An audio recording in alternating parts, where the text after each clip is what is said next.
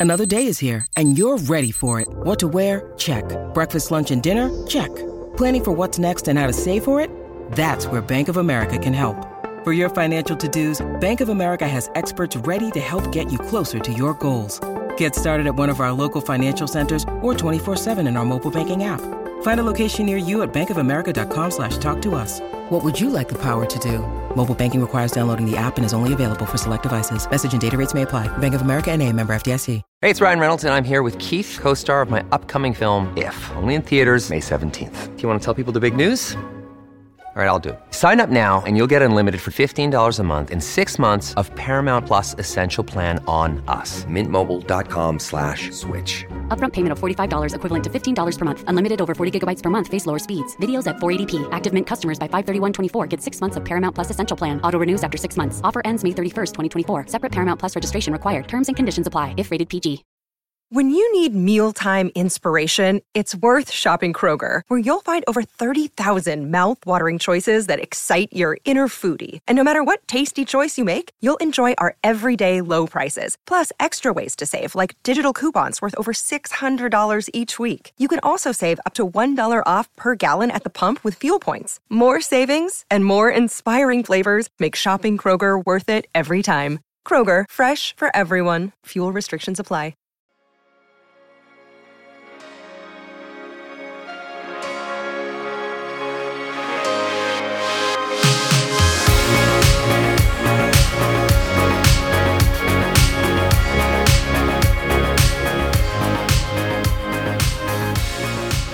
Hello and welcome to Talking Hockey Sense. I'm Chris Peters. So glad you could join me this week as I come to you live from Frisco, Texas at the World Men's Under 18 Championship, where I will be providing coverage for Hockey Sense subscribers at hockeysense.substack.com, of course, but also for Hockey TV, as I'll be doing color commentary for all the games here in Frisco, and that includes games with the United States and it's one of the really fun things to, to kind of be on my own in this media business now is is I have the flexibility to do a lot of things that I that I'm passionate about. And if you don't know much about me, I actually got into the business um, through play-by-play broadcasting. And in, in terms of uh, you know, I worked for the the the club hockey team at Iowa State University, and I was their play-by-play guy for my last year with the team. And I was calling games off of a telephone that I bought at Walmart um, eh, for a very new fledgling streaming service uh, that I basically called into their switchboard and they put it out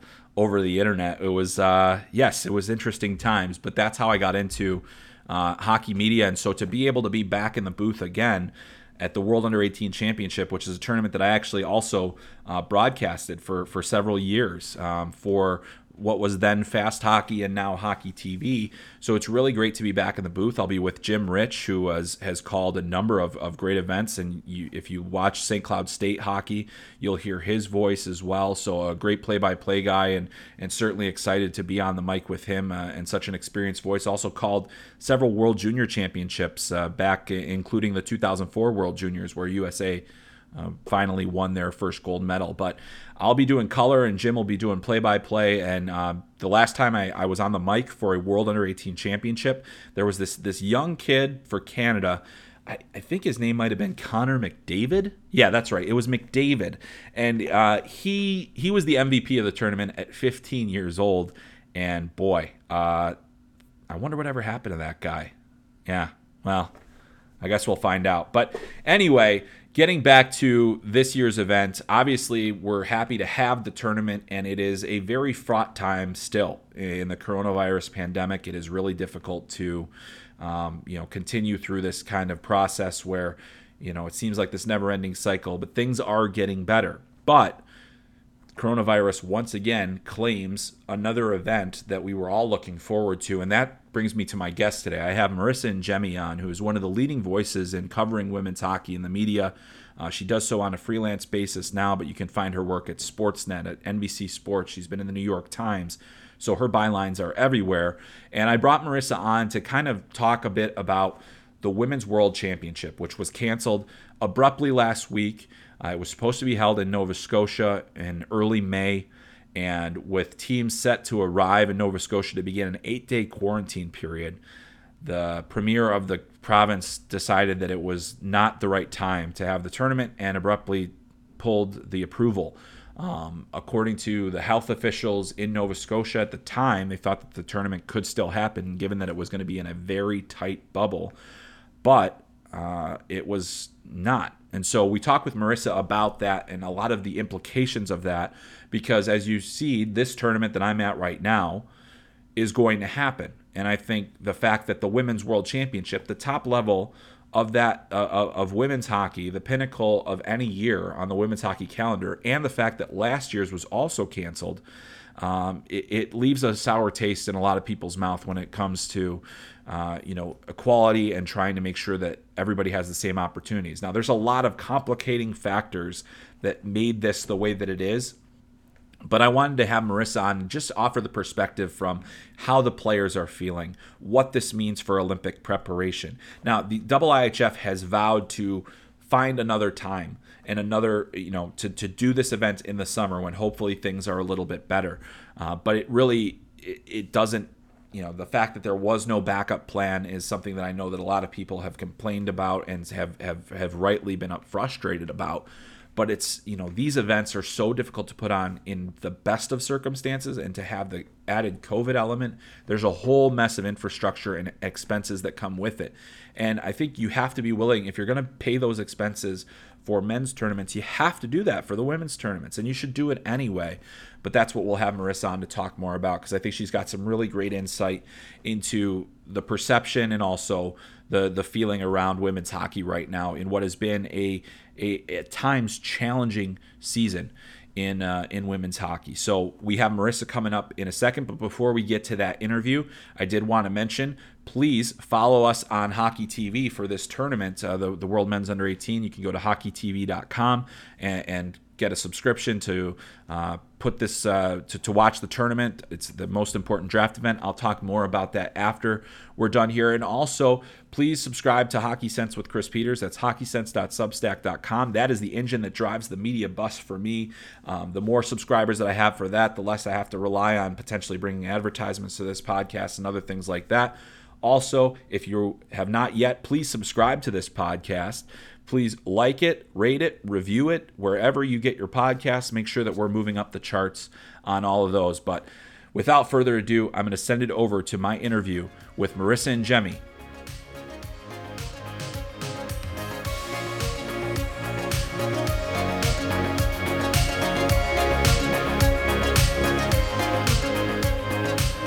Well, I'm very pleased to be joined by a person that has become one of the leading voices in women's hockey and really women's sports at large. You can catch her writing all over the internet. She is Marissa Ingemi. And Marissa, thank you so much for joining Talking Hockey Sense this week. Yeah, thanks for having me on. All right. Well, it's been it's been a week. We'll we'll put it that way. It's been it's been it's it's been a year. I mean, really, it's it's not been a great year on a number of fronts for women's hockey, but certainly the most disappointing news comes as we learned this week that the Women's World Championship was abruptly canceled uh, just weeks before it was supposed to begin, days before teams were supposed to arrive, and Hockey Canada was about to announce their final roster. And you know, based on everything that we've heard and and all the statements that have been put out and everything else, this was a, a decision by the Nova Scotia Premier to cancel the tournament. Um, it wasn't the IIHF, it wasn't Hockey Canada, but it also calls into question, as we've seen from many of the players that have, you know, raised their voices and and and try to express their frustration that you know there really wasn't a plan B. I mean, where where do you kind of lay the blame at, at this point? Now, I I don't know if I want to start it that way, but just I mean, how how much of a of a of a disappointment is this? And I mean, you can you can talk about all the different things that have happened to to to the women's national team programs over these last few years, this would you know essentially be a lost tournament again in two years. And obviously with the Olympics coming up, I mean this is a massive, uh, massive disappointment on so many fronts.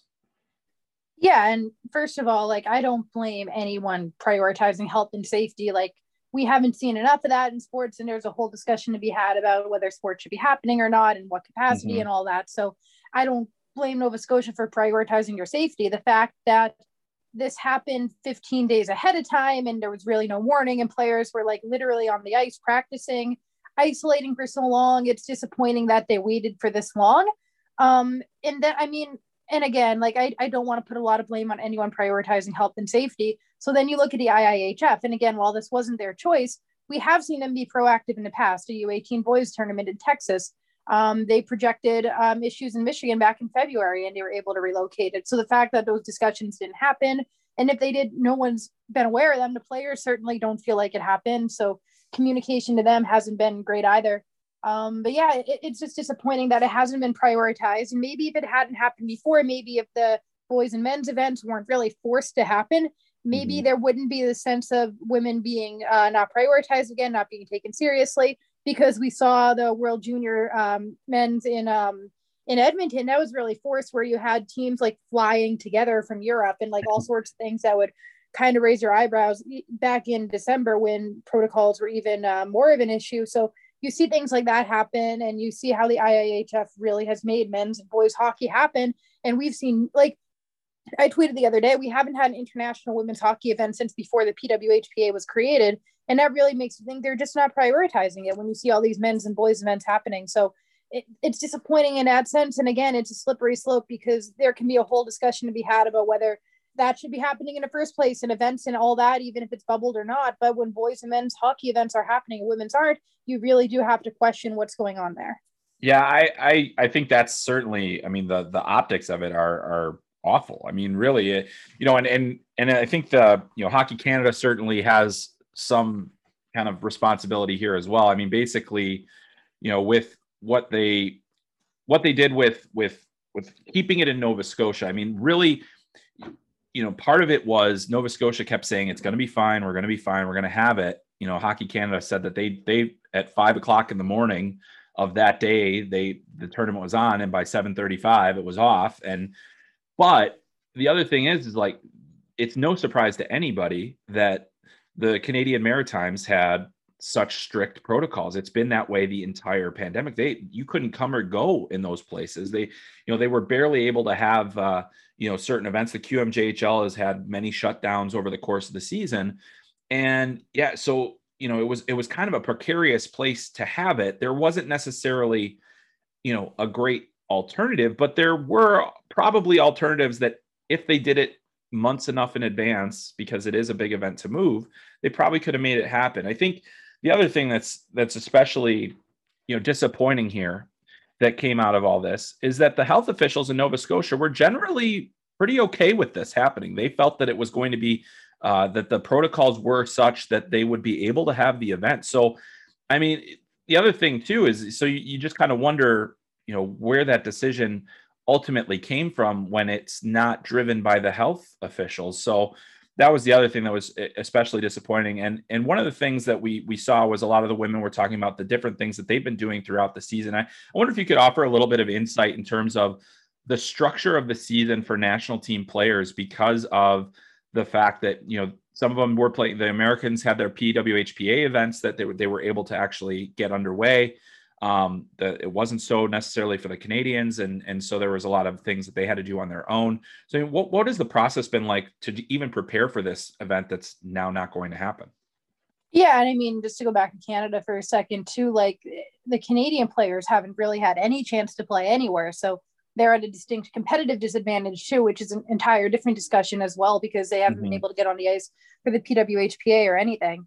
Um, but yeah, so the American players have basically been on the ice since like the fall for the most part. Between um, there were some PWHPA events in New Hampshire where there were some national team players, any events in Tampa in January and I believe early February as well, or at least the end of January. They had a couple different events in Tampa. And then the Dream Gap Tour started and they had the four games so far between New Jersey, New York, and the Chicago events. The St. Louis event got canceled 10 days after they had their invite camp where they brought in, I, I think it was like 46, 47 players. Um, and then they had their roster cuts. They announced their roster uh, pretty recently. And then they had this other camp going on and they were in Maine. They were actually going to take a bus up to uh, Nova Scotia compared to everyone else flying in, or other than Team Canada actually being on location there. Um, but yeah, I mean, we saw some of the players tweet like how much they were isolating and everything going on there. And that's one thing that I, have thought about these past couple of days since the news came down of they're going to have to do this again, no matter where they have the event. Um, especially if they keep it in Canada because they've been a lot more stricter than uh, the US has been, certainly. So um, that's a lot to ask of these players to do this twice, um, especially sacrificing other parts of their hockey career. Some of them are coaches or um, have other aspects or other things to worry about too. So it, it's a huge ask, and international players too to ask them to do that again um, and to go through everything that it takes to get over uh, to North America. So um, yeah, it's just it's disappointing all around because how much does go into it, and that's again why you would have hoped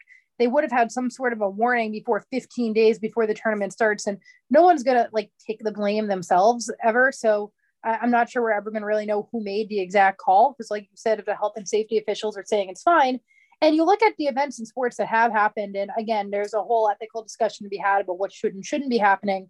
But you, look at what was planned out here, you look at the numbers in Nova Scotia, and you would think this would be safer than a lot of other events that have happened in sports across the last year. And even IIHF tournaments, like you look at a tournament in Texas and you can question like what's going on there too. Yeah. Um, so it's just disappointing all around. And I feel like we really don't have any more answers than we did the day this was announced. Yeah, it's very very true. I mean, there there's a lot of just kind of finger pointing and, and and things like that. But I mean, you know, in the end, the people that are most negatively affected by this are the players, the coaches, and you know everybody that's taking their time to to prepare for this. And you know, they think about the teams that are that were coming overseas that were you know essentially ready to board planes that you know mm-hmm. the next day to get over here. And yeah, now they they they miss that opportunity. Not only so so we we lose it from that perspective, but this is also obviously the last world championship heading into the Olympics.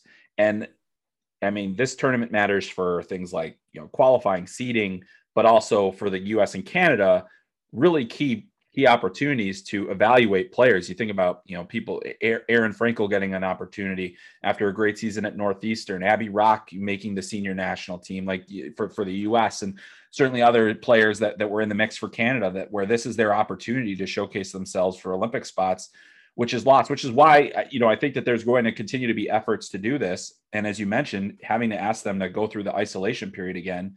And not only that, training and ramping up for, you know, it's not like when when they train, it's just like they do the same thing all the time. There's actually a process to it to getting to the peak, you know, your peak performance at the right time. So, you know, I, I guess in terms of what this means kind of for the Olympic year, and I didn't even get into the the fact that you know both of these the US and Canada are supposed to centralize at some point next mm-hmm. season.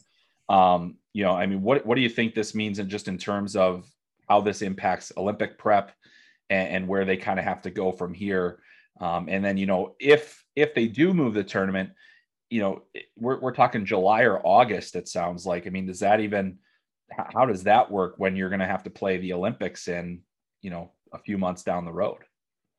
Yeah, I mean, we'll see how seriously the IIHF takes this because they've taken a lot of criticism and a lot of people have pointed out, like, oh, well, it's not their fault. Nova Scotia said this or whatever. Well, they have an opportunity now to show they are prioritizing this because yes. it simply has to happen. Like, you can't go in, like, last year, we all understand everything got canceled or most everything got canceled or postponed.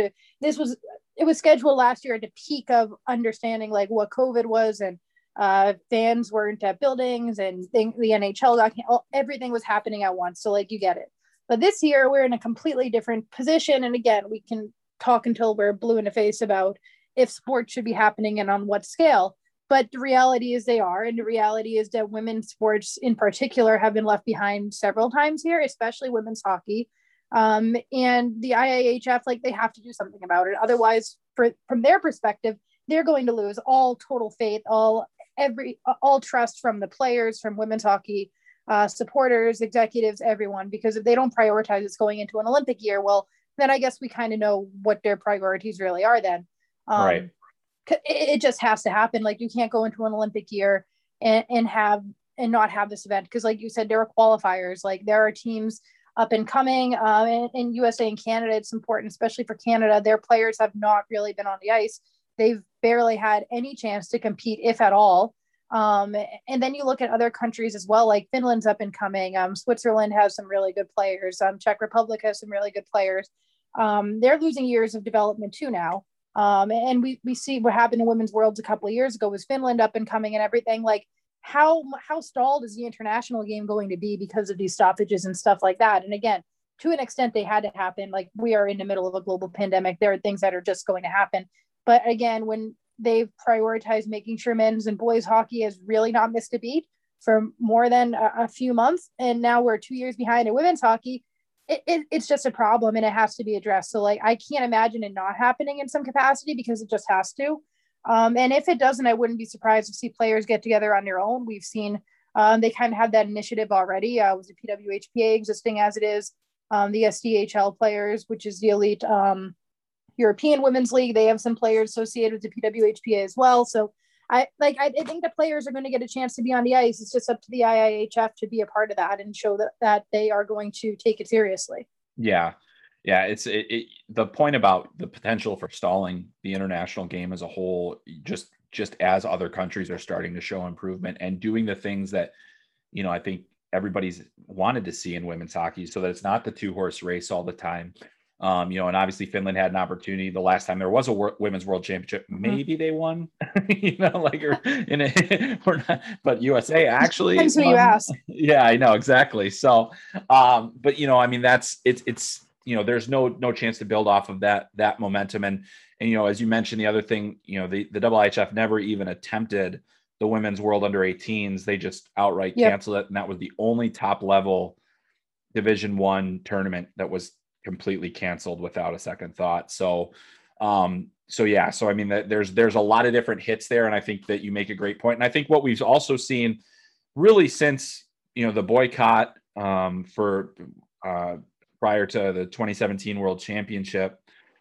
the you know the w- women's hockey players have figured out how to advocate for themselves effectively, mm-hmm. um, and, and I think that that's you know, it, it's unfortunate that it has to come to that point, but we've seen so many statements put out, and I'm just, you know, the strength of those statements and and the frustration that they're able to to express. It, I wish it didn't have to be that way, but I think that if there's one thing that, and I'm not saying this is a positive for the women's world championship being canceled, I'm just saying that in general, I think that they're creating a lot of their own momentum now. I mean, and it does feel like even in this crazy in this crazy season where there have been so many hits, I do feel like the, the, the momentum for women's hockey and women's sports in general has continued to build throughout the pandemic. We saw it with the WNBA bubble. We saw it through, um, you know, obviously the, the NWHL had stopped, then they they managed to get it back together and start. You know, we, we did have a successful NCAA women's uh, tournament where you know that they got all their games off in that tournament, and then also, um, you know, there were there have been other events throughout the year where you know we've seen the, the importance. So I, I mean, since you cover women's sports so much, I mean, when did you kind of notice the shift where where the women were really starting to take charge of you know advocating for themselves and not only just not that they advocated for themselves but people were starting to listen a lot of the listening seems to be extremely recent like you even look mm. back to a couple of weeks ago when um, they weren't going to have any broadcast for the first two rounds of the NCAA volleyball tournament. And right. people actually cared that there were complaints about that. If it were a couple of years ago, I know like people would have been like, oh, well, who cares? And that would have been that. But, um, and, and then we saw everything that happened was the NCAA women's basketball bubble in San Antonio, too. Um, right. Just the fact that these are stories now. There was a story um, today in the Washington Post about college softball and baseball, how they get the same exact ratings in the women's softball players weren't even given like toilets or bathrooms until 11 years ago. Hmm. Um, so like these things aren't new. It's just people in the mainstream are either writing about it or reading about it or taking it more seriously. Why that is, I don't know. Um, I give a lot of credit to some of the um, the momentum to the WNBA in particular because the people associated in that league have really advocated for women and for all genders to just be taken more seriously and to be treated as equals where um, I, I, don't think that would have happened across sports stuff for the WNBA really uh, kind of pushing that agenda. So I think they deserve a lot of credit for all the sports, um, for all women's sports kind of progressing here. From a hockey perspective, you can definitely go back to the boycott in 2017 as like kind of the defining moment for like women's hockey is taking itself seriously and it's investing in itself. And that comes from the players. And we've seen them be advocates for themselves times and time again that's why the PWHPA exists and all that. Um, and it really shouldn't like have to be that way because you would think the IIHF like it's their job to grow the women's game, right? So if it's not succeeding, that's kind of on them. So it, like you can't just. And I know like this isn't a point, but you see people all the time point to be like, oh well, the men make revenue or whatever. Like, well, if the women aren't, that's kind of an indictment on the IIHF not doing their job either. Um, so I mean, just to carry it like to what's happening right now, like all these statements from the players, you see them all mentioning the IIHF and their disappointment in them. So I think we have to take that seriously if that's how they feel. Yeah. Um, Mhm. And they have more insight on that than anyone else would because they're dealing with them on a daily basis leading up to worlds and stuff like that. So, um, yeah, I mean, there's definitely been a shift um, as far as women's athletes uh, being taken seriously and being heard. Um, and in hockey, I feel like hockey's a little bit behind some of the other sports like basketball or soccer or even softball to an extent. Um, but and that's for a variety of different reasons within the culture of hockey, women's hockey in its own right.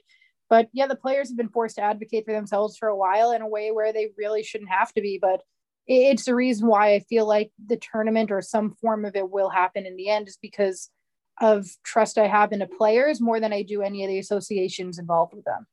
Right. Yeah. I, I think there's there's no way that they're they're going to allow it to to go this way. And we should say too, it, it, you know, at least initial reports suggest that the the the Dallas Stars may have expressed interest in in having the event um, in Texas. You know, and, I, and the, the interesting thing, one of the other discussions that we kind of had, uh, you know, about the pandemic is, you know, we're moving events to places where there's looser restrictions, and I mean, Mhm. I think the you know you look at there's been a lot of different events that have been kind of dotting the south and and you know the southeastern us and you know i think there still remains the question is just because we can should we? You know so i mean like that's the other thing but i do think i com- agree completely. If we're going to have the other events we have to have the women's world championship. And i and if it happens in texas i you know i think that they're they're going to have the infrastructure in place from the U18 worlds, which is going to follow a similar format and have similar amount of hotel room nights and all those other things that that you need. And yeah, my hope is that that they get it done. And I agree with you that I think the women will um, be the ones to drive this. And you know, again, they shouldn't have to be, but they're going. They they have they found their voices and they're very strong voices, and they have have a lot of people that are in their corner to make this. I I I mean, it was just you know, kind of universal condemnation in the mainstream of of what happened to them in this tournament situation. Um, so, I mean, I think that's progress in some in some small twisted way, but here we are. So, Yeah, it's Um, progress. yeah. People weren't just posting who cares or not writing about it at all, I guess.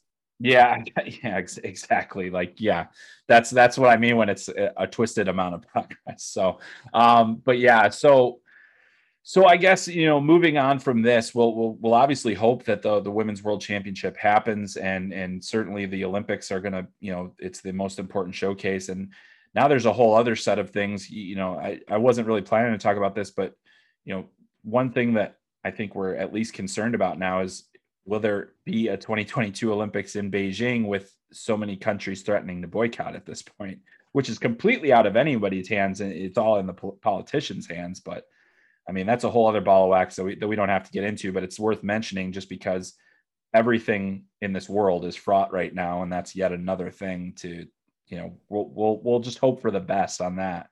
But, uh, you know, I did want to mention the, op- the the things that we saw this season that were positive as well. And, and we had more women's coverage on TV. You were covering women's hockey for NBC Sports and Sportsnet at the same time. You know, you've done stories for the New York Times, and I think that there is a, a, a growing appetite for content.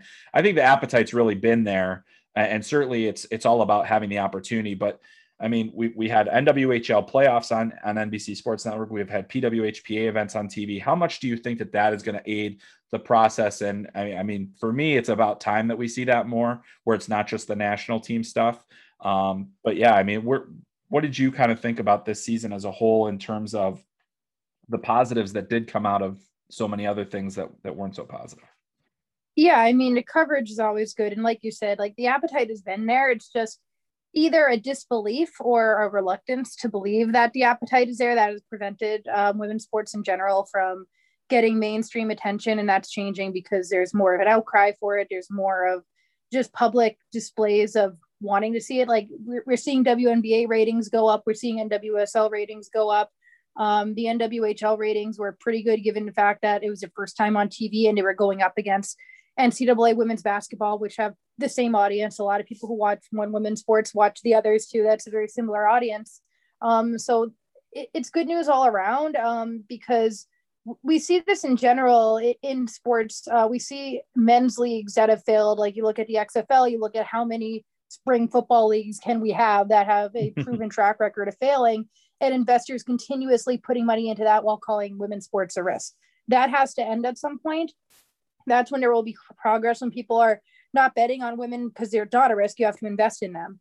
Um, and just invest in sports that aren't men's sports um, constantly because we're, we're seeing uh, every single time there is an investment, there is a success, but there have been so few investments that it's tough to see that.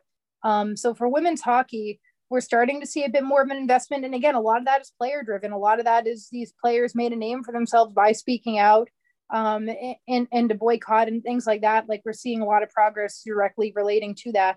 Um, as far as the NWHL goes, I think that uh, having a TV presence is great for them because while international women's hockey has always kind of been on television, or at least in recent memory it has been, and it does pretty well, there uh, most American North American sports fans want to follow their club teams. Um, that's where sometimes there can be a disconnect when you either don't have that club team or you don't have the regional pride or I think something that hurts women's sports that don't get talked about that much. And in general, I guess like any uh, non-legacy sports is the lack of history. Like you can go back and watch the Boston Bruins and go look up history from the 60s. You can't do that with Boston Pride. But now right. you can look back from year seven to year one and you kind of can build on that history. And now you have lore and you have narratives and stuff like that. And that's only going to help. And I think having something like that in the NWHL helps the overall growth of the sport because you do have people who live in Boston, who live in Buffalo, Minnesota, whatever, who can look back and be like, oh, three years ago, the team was here and we signed these players and all this and making progress. And you can have a comparable to an NHL team or any other men's sports league that does have that history and lore. So I think that's really important for women's sports in general. I think that's why the WNBA succeeds right now because you can look back and be like, like Candace Parker changing teams, like that's a dramatic event in the league where 20 right. years ago it's not. Um, so I, I, think women's hockey getting to that point is huge, and that happens with consistency and having seasons. Um, and I think that's why they were so um, uh, they they really wanted to make sure the season happened. Yeah, and it, it is a good thing that it did. I mean, obviously there was the the issue in Lake Placid where you know we we everything was going fine and then it wasn't. Uh, uh, but you know there was they they did manage to finish the season. I mean, I think that's that's really that's the story to hold on to. I think is just that amid all that they found a way to get it done, got the games on TV, and in the end, I think you know did it did something very good for the long term health of the league. And and you know the other thing that the NWHL has done exceptionally well and has seen incredible growth in is is you know using Twitch as a partner for broadcasting and, and webcasting and and streaming and everything. And I, you know that's the numbers from those platforms are incredible. Um, and, and so I think that there's there's proof of concept in what what's what's been happening. But you know, this this was an interesting year for the WHL on a number of fronts too. You know, like they they had a you know senior leadership change. Um, mm-hmm. Ty Tumminia is in there now. Um, you know, after everything that she's kind of had to go through in in in less than ideal circumstances, how do you think you know she has done so far in her leadership of the league and and and positioning it for the future? Yeah, there's definitely some goods and um, some not so good so far. Yeah. Um, it, it's a tough job to take on to become a commissioner of a, a growing women's sports league in the middle of a pandemic. We've seen so many women's leagues go in different directions. You look at National Pro Fast Pitch, that basically just isn't happening now. Like, um, because players are preparing for the Olympics. Last year got canceled, and you wonder, like, what does pro softball look like in the future? Where, uh, and you have um, the Women's Professional Lacrosse League went under, and now they're a part of Athletes Unlimited. Um, so women's sports during the pandemic have gone in very different ways, and the NWHL has, for better or for worse, just stuck around. Um, and, and I mean, you have the PWHPA with like one thing that's always impressed me about the NWHL before Ty and currently is that the audience doesn't really seem to care that the Hilary Knights aren't there um mm, like mm-hmm. and you you have a lot of fans who watch both. Like i don't know many people who will watch the nwhl and won't watch the pwhpa or vice versa. The appetite is just there for women's hockey as a whole. And again one of the reasons i think the nwhl is important is because sometimes like there can be a disconnect like you're watching these great players but what are they playing for? Um, and i know the pwhpa has the ultimate goal of having a different type of league and having something at least similar to regional markets and all that. But one of the reasons the NWHL does have a place is you're going to a Boston Pride game, you don't really care. I mean, you do care who's wearing the jersey because you have Jillian Dempsey, the captain from Winthrop, who's a teacher at Massachusetts and all that. Like you can, like pick your narrative of whatever player you want but it doesn't matter so much because you're there at the game you're watching your team um, it doesn't really matter that brianna decker isn't there um, so i think that's something that the nwhl deserves some credit for is not panicking or folding under that pressure because they have continued to um, progress and to have uh, better treatment and all that. And the Players Association did a pretty good job. Um, Lake Placid, obviously, like that's a black mark on everyone because that was just a complete failure all around. Um, it is a good thing in the long term. They did come back, they got those games on TV, but just the health and safety protocols, the more we learn about it. I did some reporting on it for the New York Times. We see the reports that um, ORDA, um, they still owe ORDA, the Olympic um, committee up in um, Lake Placid, they still owe them money for a d- deposit for it going wrong. You see that their medical provider has pulled out. We don't know why, but like connect the dots. Um, so those are some concerns going forward, and it's definitely going to be a challenge for Tumminia to restore some of that trust because when you have people who don't trust the NWHL in the first place, this season didn't help. And you do right. have that contingent of people who don't have that trust for one reason or another, and some of them are extremely valid. Um, there are some concerns that do need to be addressed, and so far, some of the approaches seem to be sweeping that under the rug from a PR standpoint. So we'll see if that continues to improve as the new comms team gets their feet under them and uh, they just continue to deal with um, everything heading their way. But yeah, they've had to endure a lot and they're still here and the audience is growing and the audience enjoys the hockey and the players who are there and the players do a great job of marketing themselves and uh, being endearing for that audience. So definitely a challenge uh, due to a pandemic, just being a growing sports league, leadership changes at PWHPA. They have a lot of challenges thrown their way, and they haven't been deterred yet. So we'll see uh, how that keeps going for them. Yeah, it's it's always been amazing to me just to see the league continue to, you know, defy the odds. Just you know, with the PWHPA and have losing those players, and as you mentioned, it seems like the fans are just simply they just stayed. And i think that's really that's that's really important for the league. It's such a good sign for just the brand of those teams of those uh, of the league itself that uh, you know they have their dedicated fans. And now you know that it continues to exist more and more people will will learn more and more about it. Um you know also you know i guess you know dani rylan kearney stepped away from the league you know had the had the guts to to to do it. You know like i mean like put it put it all on the line. Um you know ultimately what do you think? I, I feel like for a lot of people in women's hockey she's going to have a complicated legacy. What do you think her legacy is going to be like? Just from a pure like sports league standpoint what she did was incredible. Um you look at how many startup sports leagues there are especially in potentially saturated markets. Like there's not a ton of women's hockey, but there's a lot of hockey. Um, and she was still able to make a league stay. Like I've covered a lot of lacrosse over the years, and that's really hard to do. Um, mm. We've seen Major League Lacrosse last 20 years, and then they succumb to the PLL in a way the NWHL has not to the PWHPA or CWHL or anything else. We just saw the CWHL. Um, they folded a couple of years ago. Like it's incredibly hard, especially now more than ever, to have a, a professional sports league with staying power.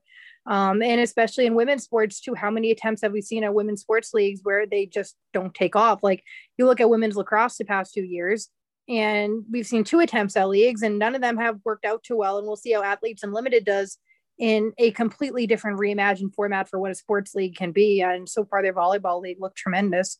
Um, it's really hard to do. And I mean, I think it shouldn't get lost that she did it. And I also think it shouldn't get lost that um, before the NWHL existed, no one was getting paid to play women's hockey. And now a lot of people are, um, whether that be the NWHL or the PWHPA continuing to push that conversation. And for a time, the CWHL began paying their players. And that doesn't happen if the NWHL doesn't exist. So no matter what feelings are towards Dani, towards the NWHL or any of it, which are all valid one way or another, like um, her and the NWHL have pushed that conversation to where it's at now. So I think sometimes it gets lost a little bit in the um, in our um, uh, like our desire to have polarizing figures or to uh, polarize people in, in our own right. But um, women's hockey is in a place where 10 years ago, I don't think anyone would have believed that it's at the point it's at now at a pro level. And I don't think, I think if it were status quo and if the NWHL didn't come around, I don't think much would have progressed. I, I think you're exactly right, and that is that is ultimately, I think the the the the most important point is that this it it didn't exist until somebody decided it should and and then did it. You know i mean like that's the that's the amazing that has always been the amazing thing to me about you know dani's what she did and and now we're in a position where you know things are things have been fractured things have been tense at times um you know what what do you think is the path forward now that we've seen obviously the, the nwhl has no plans to go anywhere you know in terms of you know just kind of sacrificing itself at the feet of, of the wishes of, of, of having the nhl get involved. The nhl hasn't really moved towards getting involved. Um, but you know I, I mean what do you see as the best path forward or is there a best path forward for women's professional hockey at, at this point or is this just kind of the way that it's going to be until you know somebody decides to to do something different I, I, feel like I've asked myself this question every day for like three or four years, and um, yeah. if I knew the answer, maybe I'd be running it. Um, but it, it, it's so complicated because you have. It, I don't think there's any real bad guy here. I think that everyone wants the same thing in the end and just has different ideas of how to get there. Um, and I mean, I don't know what the best way to get there is. I do like the franchise model the NWHL has. Like I said, I think having that lore is really important and having that narrative history. I think that's what grows sports leagues. Like I've worked, I mean, I, I don't think people who only deal with the legacy sports really understand how difficult it is to make a league stay. Like you look at the Arena Football League that had like what a 20 year run and now it's gone. You look at the right. National Lacrosse Leagues and the up and downs it had, and it's in a pretty good place now. You look at how long it's taken Major League Soccer to get to where it is.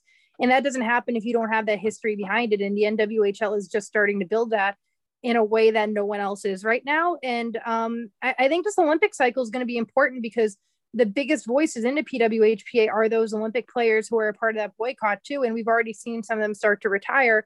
What happens when they're not there anymore? What happens to the PWHPA during the Olympics? Are they going to prioritize their non Olympic players?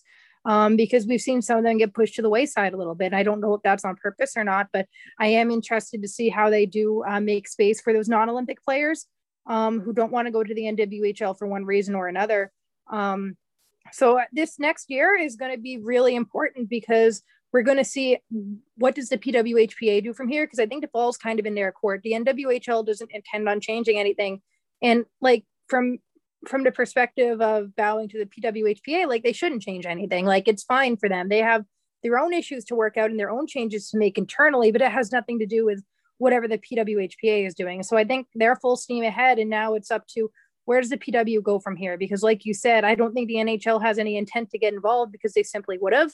Um, they've had years of doing this. They had before the CWHL, before the NWHL, when they were going at each other, when the CWHL folded, when the PWHPA formed. There were a lot of points in history they could have stepped in. They chose not to. Instead, we've seen teams like the Devils and Sabres pull their support only for other teams like the Rangers to support the PW and the NW, the Bruins to partner um, with the Pride. Um, we, have seen teams kind of do it on their own accord, but we haven't seen any uniform um, an NHL uh, statement or anything like that because they would if they wanted to, and that's not really an indictment on them. It's not necessarily their responsibility to either.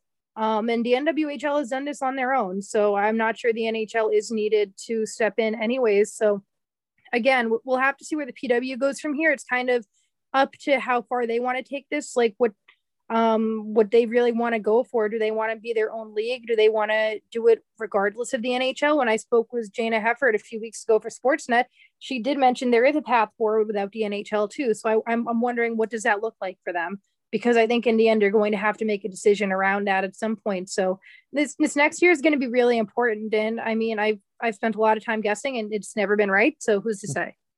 Yeah, exactly. I mean, it, it is it's complicated, but I mean, there's there's momentum in some in some some way or another that I that I feel like we're gonna we're gonna get a solution. I completely agree. This this Olympic cycle is is crucial.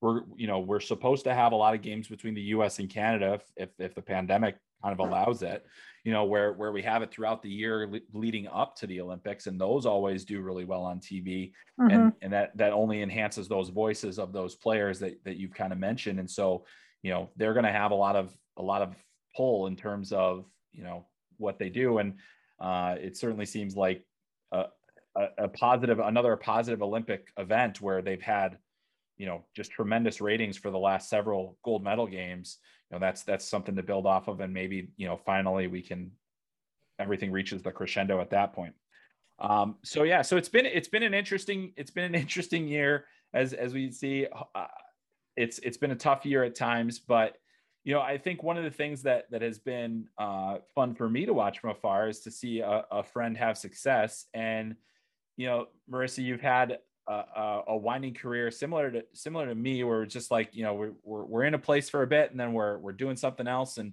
obviously always freelancing always hustling.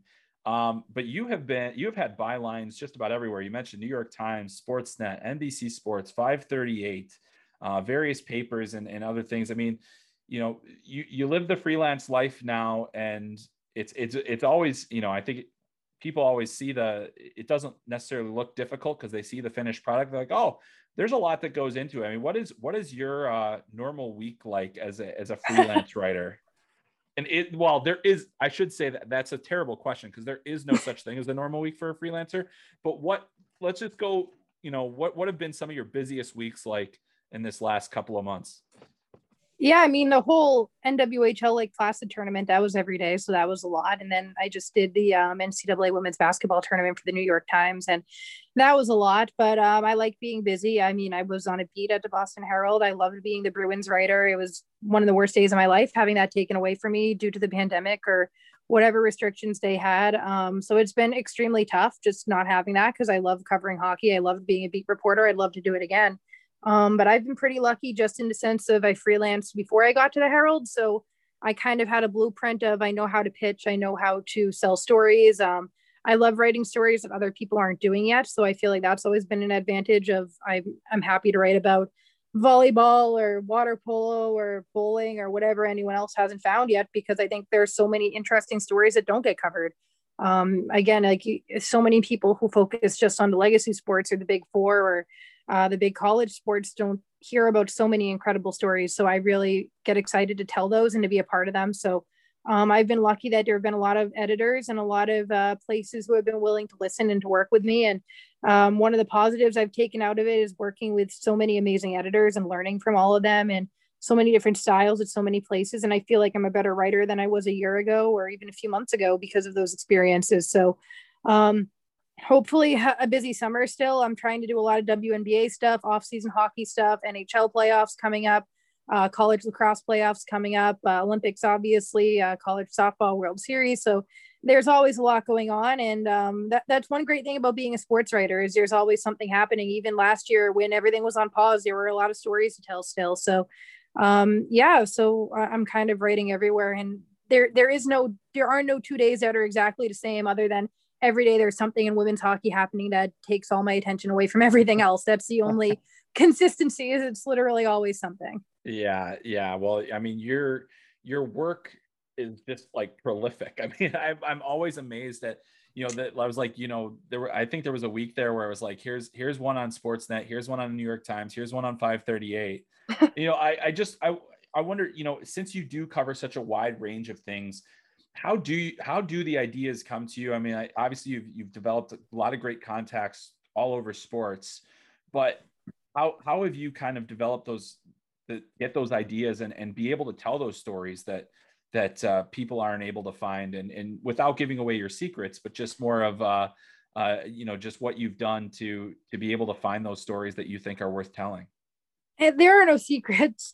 Um, I just watch too many sports for the most part. I mean, I watch hockey every night. So like NHL, NWHL, PWHPA, college hockey, like I just watch those and I care about it. And then women's basketball, I really didn't follow that much women's basketball until more recently. And the New York Times wanted me to be in that role a little bit more. And I got more involved and I really enjoyed it. And now I really want to be very into the WNBA. So uh, some things just kind of happen and other things like i watch college volleyball i watch college softball um, I, I, watch pro lacrosse so like some of that's just a factor of i'm watching a game and i think of something and then i also i do a lot of research too like i will check out every so often like who are the league leaders in like college soccer or whatever and see like who's interesting here like is the best goalie in the country does she have an interesting story or whatever so i do a lot of research where um, I, I just take a look at things. It's like, oh, I haven't heard about this in a while, or I wonder what's going on, or some of it's just questions. Like I did a story for SF Gate in San Francisco. Um, I wrote it in November. I don't think it went up till January about uh, companion ponies and horse racing. just huh. because for years I've wondered like what is their life like. So I, I I pitched it to a few places and they took it. So I just got to explore that. Or my first story was 538 was about um how do um what's recruiting like for uh, college kickers? Like how do you become a kicker? What's what's it like being in such a niche world of you're one of only a few people who can do this? Like what's the competition like? So i've wondered about that for years. So some of it's just like refining ideas. There's stories i'm working on right now that i've been thinking about for years and i don't even pitch them until the right words come to me because sometimes you have an idea but it's not a story yet. So it's just kind of waiting for those ideas to become a story and one good thing about working with editors right now is sometimes I can just like mention something and be like, how do you refine this? And I get a lot of help to make things make more sense outside of my own head. So that's one great thing that's come with freelancing is sometimes I can just be like on the phone with one of my editors and be like, well, I'm thinking about this. And they can be like, okay, well, let's expand on that. Um, you don't always get that when you're on a beat or anything else. So I, I've just been, again, trying to use this opportunity to um, find those stories more and, and, just do a better job reporting on them and expanding on them and, and turning them into stories more than ideas. Yeah that's and it is that is a huge skill. I mean it, it is not easy to do.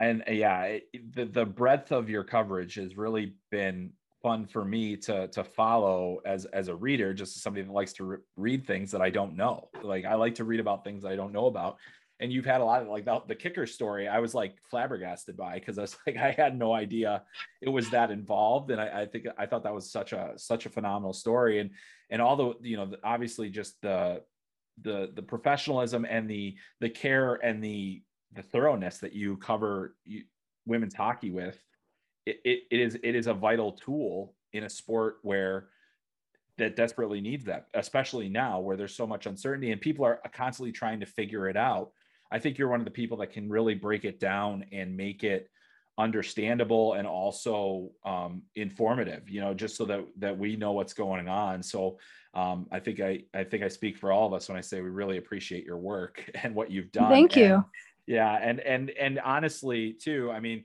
you know you did touch on it and we've we've been in the same boat where you know you you lose a job that you had no interest in losing you know it's no fun. It's not fun.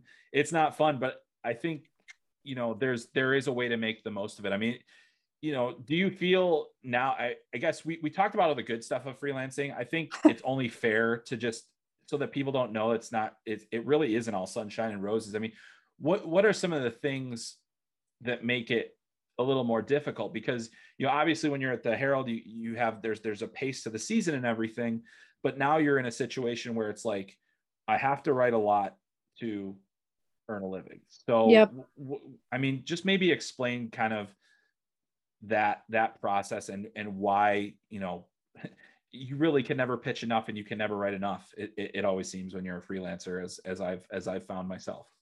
Yeah, I mean, I get paranoid sometimes. Like, I'll finish a story and I'll be like, okay, but I don't have another one lined up. Does that mean I can buy groceries next week?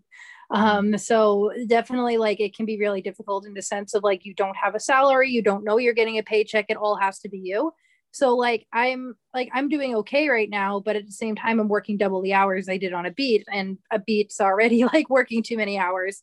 Um, so the tough part there is like even when you do get a break, you feel kind of guilty about it. So sometimes mm-hmm. like people ask me like, oh, well, how do you do it? Like, how do you do this much? And it's like, I literally feel like I have to, um, like what choice do I have? Or like when I, I started writing a week after I got laid off and people were like, oh, don't you need more time? And it's like, I, I don't get that. I, I, I can't take time. Like I need to, like my rent didn't go down when I lost my job. Like nothing changed. I, I still have to exist and do everything I need to do for myself. And I have the skill. So it's the only thing I can really do is go out there and write and hope for the best and hope that enough people take my stories. So um, that's one of the reasons I take it seriously. Um, but again, like in the end, to me, like I've just tried to make it a positive of like, okay, well, like I get to challenge myself. I have to find unique stories.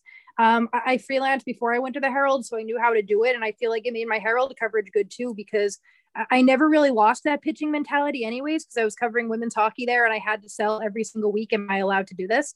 and I had a fantastic editor there who really believed in me and let me really push those boundaries and really like let me kind of go wild with what I wanted to do, like covering the Red Bull crashed ice, like the downhill speed skating, like that came here. And I was like, yeah, I know I'm on a beat, but I just like I haven't got out of the mindset of this is amazing and I want to do something about it. Hmm. Um, so I, I feel like that part of my brain will never be turned off at this point, anyways. So might as well go for it.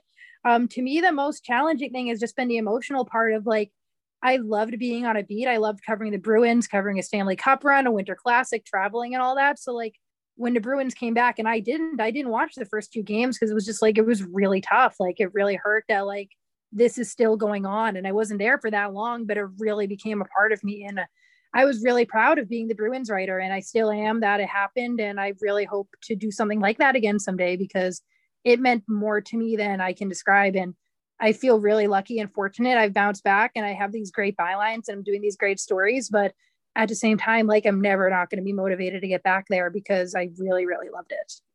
Yeah, and you were really good at it too. And oh, thank you. Yeah, and that's that's the that's always the disappointing thing about our business is that you know the work, the quality of the work, so seldom matters enough than the than the number on the sheet. You know, like and that's and that's that's the that's the the downside of it but uh, you know i i can vouch for you on that one it, you know it's just it is you know it, it is so hard to be a beat writer and i thought that you brought a lot of unique and interesting stories to the beat and also and and it comes from that that freelance mentality where you have to you have to be creative you have to be different you have to stand out i think that's probably one of the best pieces of advice that you know I could or you could give a, a, student that's trying to get into journalism. It's like you have to find a way to be different. You have to tell the stories that are not being told because everybody else is telling the same stories. What how do you stand out as somebody with you know maybe less experience or you know find a way to bring something to it? And I, and I think that the thing that that stands out about your work, Marissa, is you always bring your own thing to it. And, and the unique the unique nature and I'm I'm so glad that you have had the bylines and I am uh, among the many that believe that you should absolutely be back on a beat again. And I think, oh, thank you. Know, you. You know, it, it is. It Let's is tell the, some editors that. Yeah, I know. I, I, I, am sure. Like, you know, hey, editors, if you're listening to this podcast, hire Marissa. Um, but you know, I think the other thing too, like, you know, selfishly, if you do end up covering a beat, I feel like my my knowledge of of other things will go down, like college kickers and um. oh, I'm not able to do just one thing. At the Herald, I was on the women's hockey beat and college lacrosse too. Like yeah, exactly. I'm not able so, to just sit there on one thing. Well, that see, and that I think see, look at that, editors. There's even more reason. she she will she will write about anything. But yeah, but Marissa, this was such a great conversation. I really appreciate the insight that you offer, and also, you know, I I hope that. Uh, uh, people can uh, can continue to follow your work and and you know is there anything that uh, that you have coming up or anything you want to plug and, and obviously give your your Twitter handle a plug as well so not only hire Marissa but also follow Marissa. Yeah, uh, my Twitter handle at Marissa underscore Ingemi. I tweet too much, so I'm sorry in advance um upcoming stuff um i have some cool olympic stuff i'm hoping soon on a few different places i've been pitching it so i'm sure some of those will work out um i have some WNBA stuff coming at 538 i just had a story go up this week about the second round and the players who dropped there um some kind of similar stuff happening before the season and NHL playoff coverage I'll have on NBC, and I'm sure there will be w- when there are women's worlds when they do happen. I'll have it on Sportsnet, and um, when PWHPA events come back, I'll have it over there too. So um, follow me on Twitter, and um, it's updating constantly. Yeah, there will there will never be a shortage of things for you to read when when Marissa's uh, Marissa's around. Well, Marissa, thank you so much for taking the time. Uh, I really appreciate it, and uh, this this has been so fun to do. So uh, thanks again for for joining Hawking Hockey Sense. Yeah, thanks so much. Once again, my thanks to Marissa for joining me and really great insight that she can provide, and and certainly what a great story in terms of how she's been able to continue her career after you know we we've had the same experience in in these crushing uh, you know uh, professional losses, but then all of a sudden you kind of find the, the the silver lining and you kind of do your own thing and and Marissa has continued to provide great content uh, over the last year with uh, with basically having to be a freelancer in a very tense time for media. But uh, what what a great job she has done in that regard. All right, well we're going to move on and and you know since I am in Texas, since we will have a World Under 18 Championship for the men. Um, I do want to talk about that a little bit because it's going to be a really exciting tournament in, in, a lot of different ways. Because it's obviously the biggest draft event, which we've mentioned many times on this podcast before.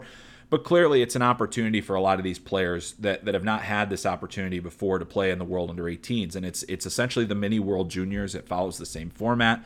You know, the the age bracket very similar in terms of you know it's just a couple years away from these guys.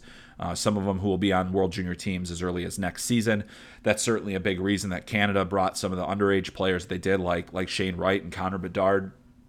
You know, Russia has some underage players as well. well Matvey Ivan Miroshnichenko, uh, really good players that uh, that are going to be really exciting to see and to watch in this tournament. Um, the U.S. has a lot, and if you missed it last week, we learned uh, that that they are going to be without some key players. We already knew that Luke Hughes was going to be out, the top you know top rated American at the under 18 level. Uh, we have got you know he's he's such an important part of this team, but he suffered a skate laceration um, to his foot that required surgery, and unfortunately he's out of this tournament. Um, and then also we've got some really interesting, uh, you know, kind of updates, and, and it's not really interesting. It's unfortunate more than anything. But USA essentially had three players that are not going to be able to participate in this uh, due to either protocols or, or close contacts. That includes Chaz Lucius, who's one of the top-rated players on this team uh, after Luke Hughes, and, and probably one of the most uh, important players in terms of scoring goals for this team. He will not be able to participate in this tournament. Um, they will also be without uh, Andre Gasseau and Jacob Martin. And so those are key losses for this team. They've had to bring in, they have seven players from the under 17 team that have been called up to help out. And, and that gives you a lot of an, a look at guys for the, the forthcoming drafts, a few guys that are, you know, two and, and, three years out from their draft year. You know, one of the guys that I think is really interesting to watch the under 17s is Logan Cooley, who essentially is going to have to fill the gap left by Lucius. He's going to be centering uh, Dylan Duke and Sasha Pas- And so that is really going to be a key line for the U.S. And so Logan Cooley, a big opportunity for him. There's a couple guys on defense as well. Lane Hutson, who uh, you know he's he's a small guy. He's five foot seven, but he's really shifty and he's you know he, he can make a lot of plays. He's going to be interesting. Um, you know uh, Ryan Chesley is another guy that they brought in who's a right shot defenseman, kind of has some dynamic elements. So the young players on Team USA are going to be playing uh, a very important role. And this actually brings me to one of the questions that I received from a listener this week, and I, I think it's it's pertinent to, to mention now because this is such an important draft event. And obviously, we, we, you know we had Ryan Clark on not too long ago talking about the Seattle Kraken. So this comes from Daryl in Seattle, and Daryl asks if the Kraken want to use the expansion draft to load up on draft picks, should they focus on acquiring 2021 picks that, due to COVID, could see a lot of quality slip? Or should they focus on 2022, a draft that could have better talent and better opportunities for evaluation? This is a really interesting question. I'm sure it's something that the, the Seattle Kraken are discussing in depth.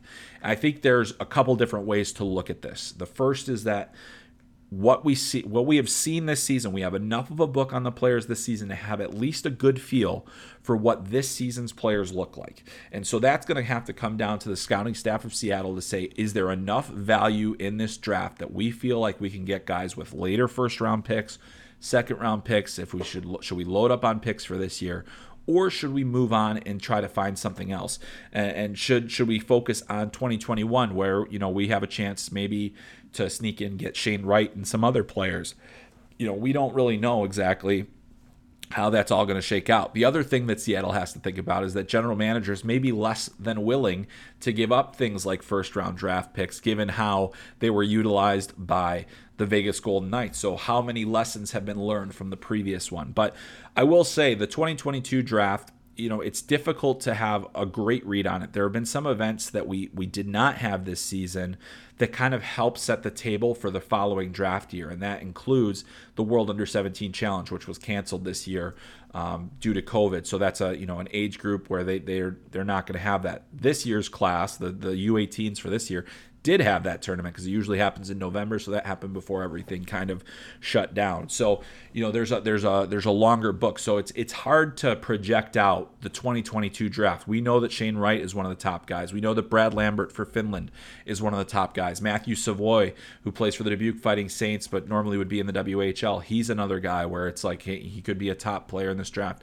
We'll see several players in this tournament for USA. Uh, Jack Hughes 2.0, as, as he's been uh, been known. Uh, but yes, Jack Hughes, who will be going to Northeastern next season, um, a very highly skilled player who's dealt with a lot of injuries this year. So there's a lot of high end talent that we we are projecting out as high end talent for 2022, but we don't necessarily have the the the full idea of what that class is going to look like because we haven't been able to see so many of those uh, underage players this year, those U17 guys that are you know OHL and rookies and WHL.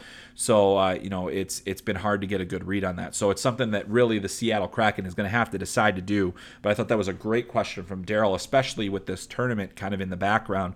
So I think that you know they're going to have to look at this tournament and scout it heavily. I'm sure that Seattle's going to have several scouts here watching this tournament, um, and, and, then kind of make some of those determinations based on where their board, what their draft board looks like, and if there are guys that they have lower on their board that they like enough to say, hey, let's try to get some of these later first round draft picks to get some of these guys. So um, I think it could go either way. I think if it was me, I, I'm always going to lean towards what I know, and I think we know more about the 2021 class than we do about the 2022 class. And, and the one thing that I do want to bring this back to